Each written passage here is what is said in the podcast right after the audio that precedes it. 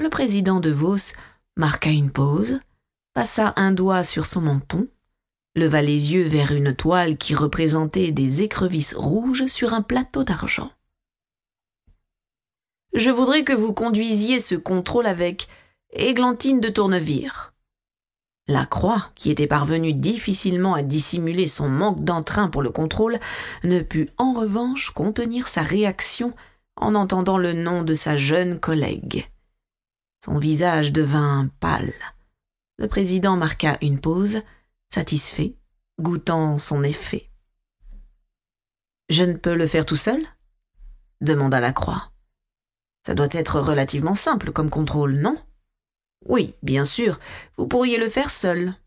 Techniquement, c'est très simple, mais je préférerais que vous le fassiez à deux. La directrice, Madame Isabelle Bocor, est politisée, c'est potentiellement sensible. Politisée?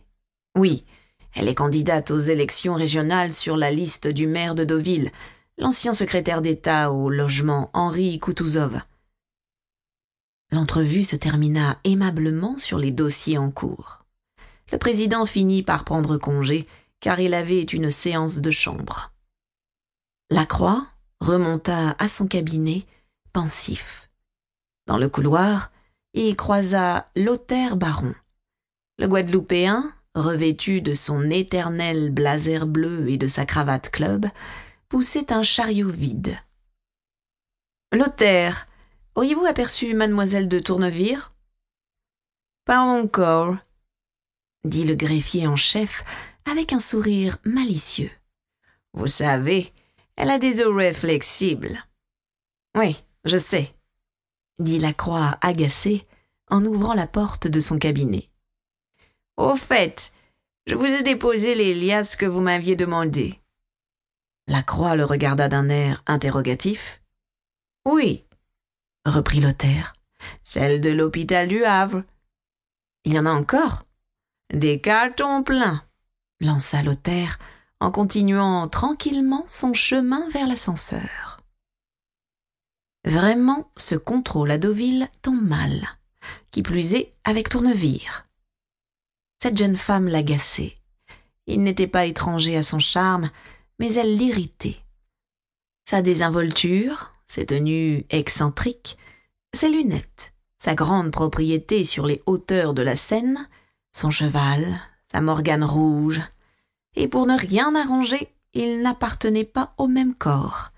Elle était magistrate à la Cour des comptes, alors que lui n'était que magistrat en chambre régionale des comptes.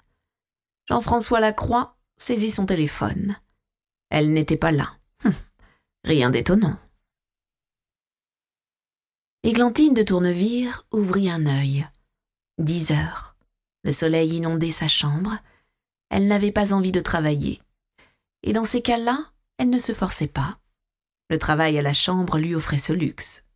Le contrat était de rendre les rapports dans la qualité exigée et les délais fixés. La magistrate pouvait travailler la nuit, le jour, pendant ses vacances ou durant le week-end. Ce n'était pas l'affaire du président de Vos. Elle se leva, prit son petit déjeuner et se dirigea vers l'écurie. Balzac, son anglo-arabe, s'ébroua de plaisir en apercevant sa maîtresse.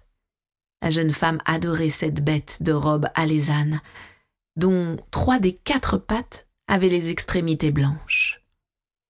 Il vint chercher sa main du museau en tapant du sabot.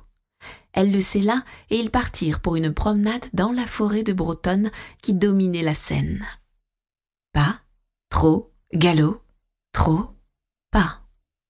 La cavalière faisait travailler son cheval aussi nerveux qu'une Formule 1 en alternant les allures à l'abri des feuillus. Au bout d'une heure, le cheval fumait. La forte chaleur ne l'aidait pas à récupérer. Églantine lui flatta l'encolure et relâcha les rênes. Les naseaux dilatés, l'alésant baissa la tête à la recherche d'oxygène. Ils descendirent le chemin qui conduisait à la maison. Églantine habitait la grande propriété de son père dans le village d'Ézier. Elle y demeurait seule, ses parents étant installés au Brésil. Dans ce petit village boisé qui